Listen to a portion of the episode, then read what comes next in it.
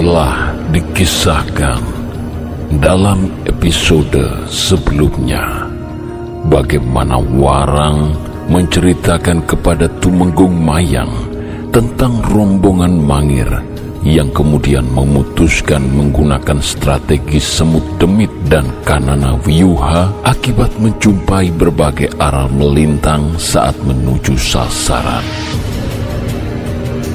Namun saat 20 kelompok prajurit diberangkatkan dan bersiap membentuk formasi Kanana Wyuha, mendadak tombak pusaka baru kelinting bergetar hebat sehingga membuat Ki Ageng Mangir terpaksa turun dari kudanya terburu-buru meninggalkan sisa prajurit dan para pengagengnya yang terheran-heran.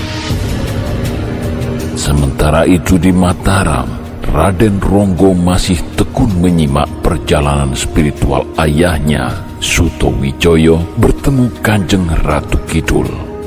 Pada kesempatan itu pula, Suto Wijoyo mengisahkan cerita tutur yang berkembang terkait asal-usul penguasa gaib Laut Selatan yang telah ada selama ribuan tahun lamanya.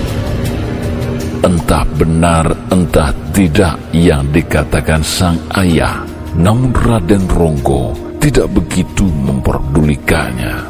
Dia memang selalu tertarik pada kisah apa saja yang berhubungan dengan kegaiban.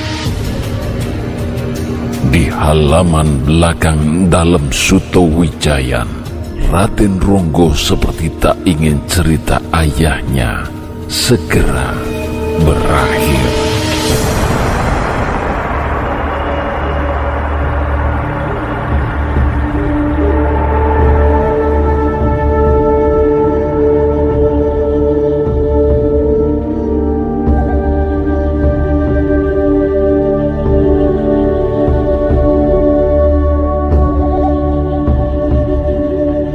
Mendengar penuturan Romo tentang riwayat Kanjeng Ratu Kidul yang telah dititah sebagai penguasa Laut Selatan.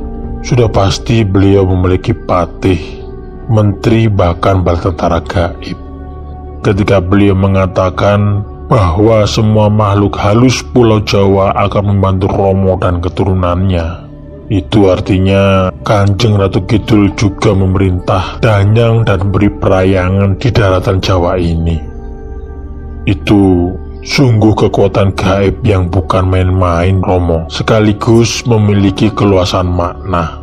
Tidak bisa dengan mudah diartikan secara tersurat maupun tersirat.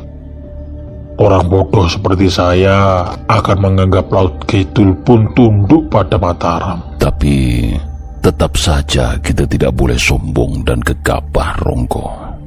Kesombongan adalah awal kehancuran diri sendiri. Gegabah akan membuat orang terlena dan tidak hati-hati. Biasanya lalu meremehkan orang lain. Padahal kita belum tahu seberapa besar kekuatan yang dimiliki orang lain itu. Romo pun tidak lantas menganggap diri hebat di depan Ratu Kidul, meski beliau mengatakan agar membantu Romo. Bagaimanapun juga, dia seorang ratu. Romo harus tetap menghormatinya karena itu ketika Romo diajak masuk ke keraton Kidul, Romo tidak mau menolaknya. Hitung-hitung Romo tahu seperti apa bentuk keraton Laut Kidul itu. Secara ajaib, Romo tiba-tiba saja begitu mudahnya berjalan di atas air laut yang sudah kembali tenang. Romo berjalan seperti di daratan. Hanya beberapa kedip mata saja mendadak segalanya berubah ronggo. Romo takjub sekaligus berdebar-debar melihat pemandangan yang terhampar di depan mata. Kedaton Kanjeng Ratu Kidul begitu megahnya. Dari kejauhan, tampak gapura keraton Laut Kidul yang berkilau-kilauan cahayanya. Ternyata gapura itu dilapisi emas murni ronggo. Semua bangunan terbuat dari emas dan selaka. Kerikil di halaman berasal dari mirah intan Sementara tanaman hias yang berada di taman tertata rapi begitu indah.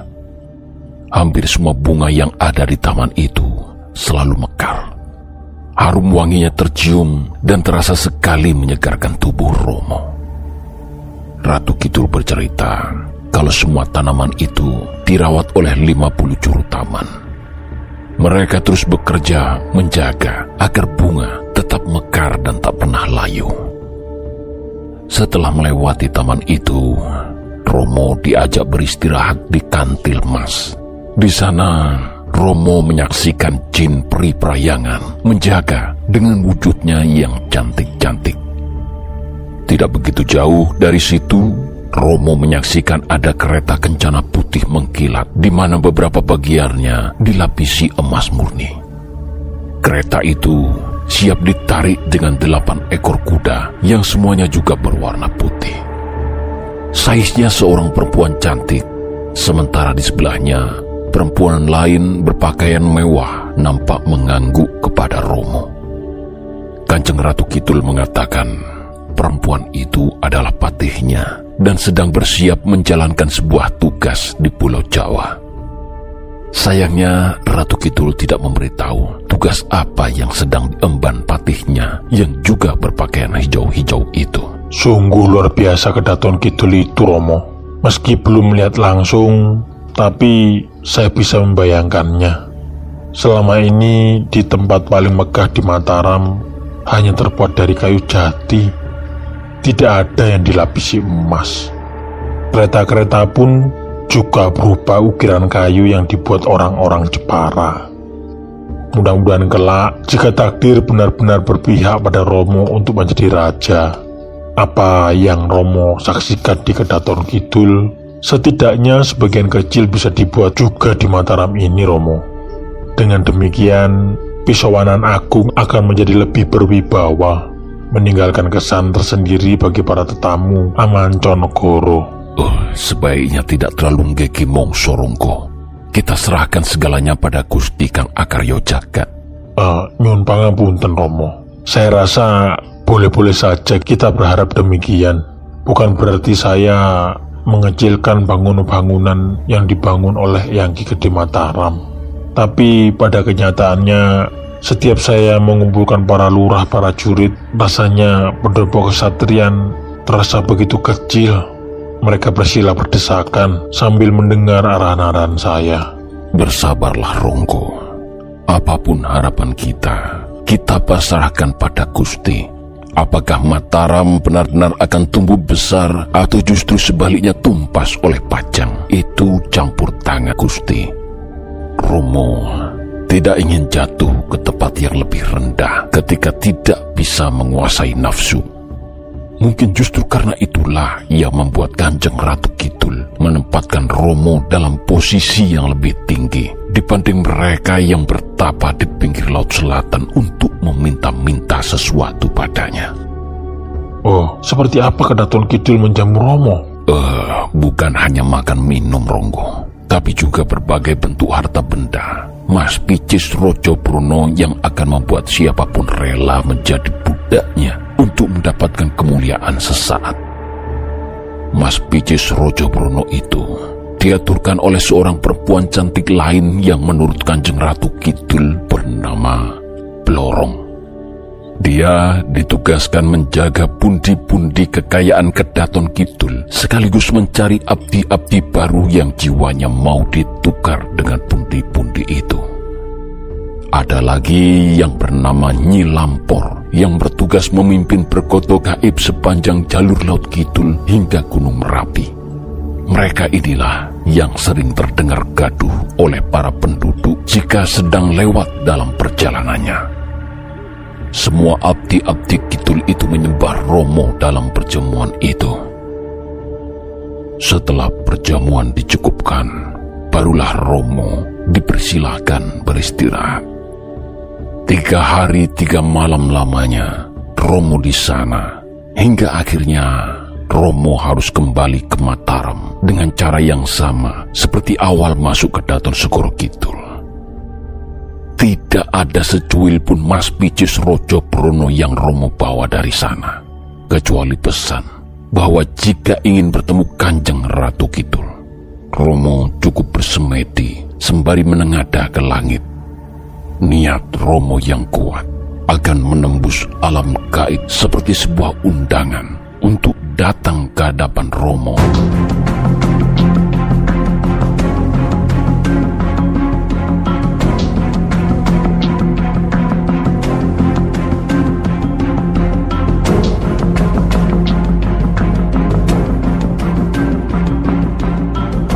Berbeda dengan yang terjadi di halaman belakang dalam Suto Wijayan. Di tempat persembunyian Tumenggung Mayang, Warang tak mampu meneruskan ceritanya.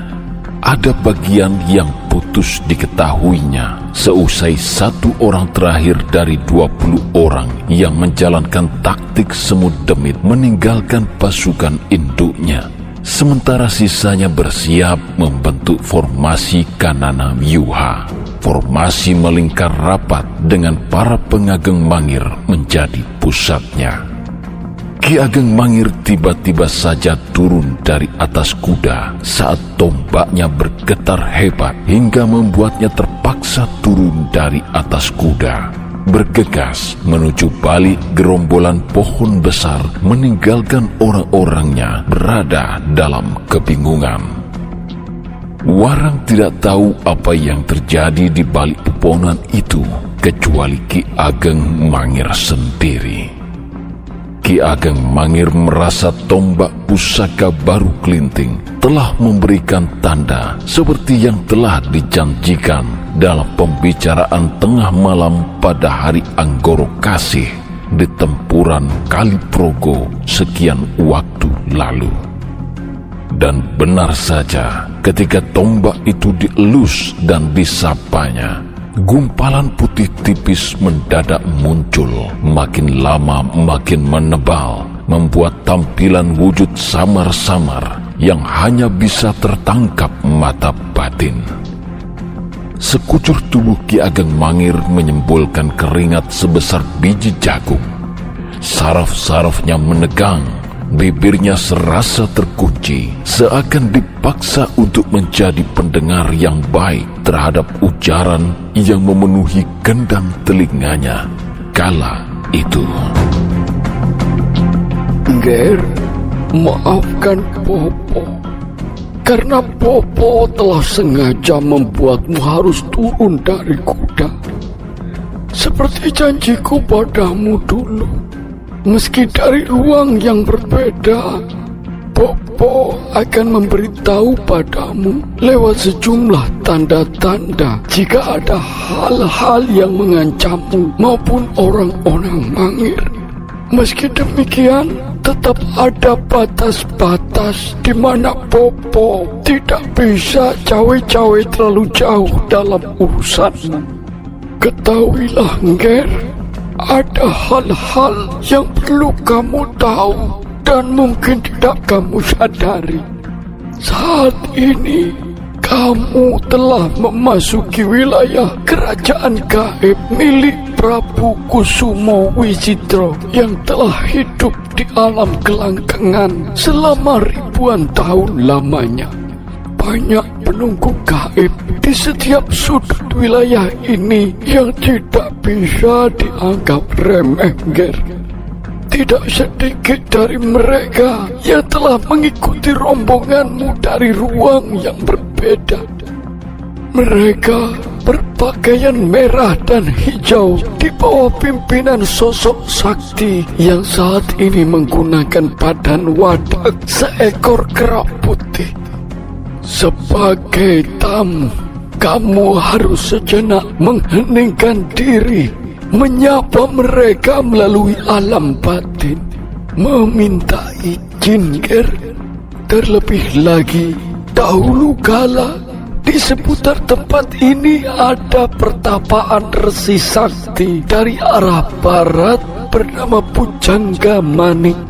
Dia telah memagari bagian-bagian tertentu tempat ini agar tidak mudah dimasuki orang asing. Hal berbahaya kedua adalah apa yang hampir saja kamu lakukan, Ger. Popo bukan orang yang pintar dan mengerti strategi perang. Tetapi jika kamu melaksanakan kanana vyuha di tempat yang seperti ini, seluruh orang-orang yang melingkar di dekatmu akan mati karena tuah tombak pusakamu itu akan menghancurkan jeroan siapa saja yang berjarak satu depager. Carilah cara lain agar mereka tidak mendapat musibah. Yang ketiga, Nger, 20 orang yang telah kamu perintahkan berangkat terlebih dahulu. Sesungguhnya sedang menghadapi bahaya maut. Popo tidak bisa mengatakannya lebih jauh. Bersiaplah menghadapi segala yang terjadi. Popo pamit, Ger. Maafkan Popo karena tidak bisa berlama-lama menembus alam kelanggengan terlebih dalam cahaya terang yang demikian menyakitkan Popo. Sekali lagi, Ger, maafkan Popo. Hanya ini yang bisa Popo sampaikan kepadamu. Popo pamit, Ger.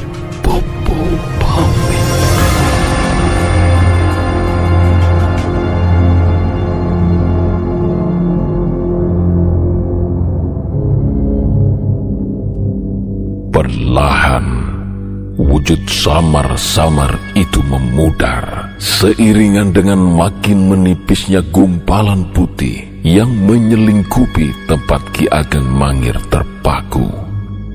Saat getaran tombak pusaka baru kelinting makin lama makin melemah, Ki Ageng Mangir mulai merasakan saraf-sarafnya mengendur. Dia menjadi mudah untuk menghirup udara segar lereng merbabu seperti sedia kala. Ki Ageng Mangir tercenung sesaat, menghitung banyak hal hingga kemudian memutuskan kembali pada para pengageng dan para prajuritnya. Ia, Warang, tidak tahu apa yang terjadi di balik pepohonan itu. Yang dia tahu, selepas Ki Ageng Mangir kembali, dia hanya berbicara berdua saja dengan Ki Temang Setayu. Entah apa yang dibicarakan mereka, namun yang pasti Temang Setayu mendadak berubah air mukanya. Dia tiba-tiba saja memerintahkan para prajurit beristirahat, tidak jadi membentuk formasi Kanana Vyuha. Selanjutnya Ki Patal dan Ki Jodok dipanggil menghadap bersama empat taruna muda, yakni Prewo, Rengging, Windu, dan Jalu. Mereka diperintahkan untuk menyusul dan mengawasi 20 anggota kelompok yang terlanjur menjalankan taktik semut demit di kelebatan hutan yang begitu suram sekaligus menyeramkan.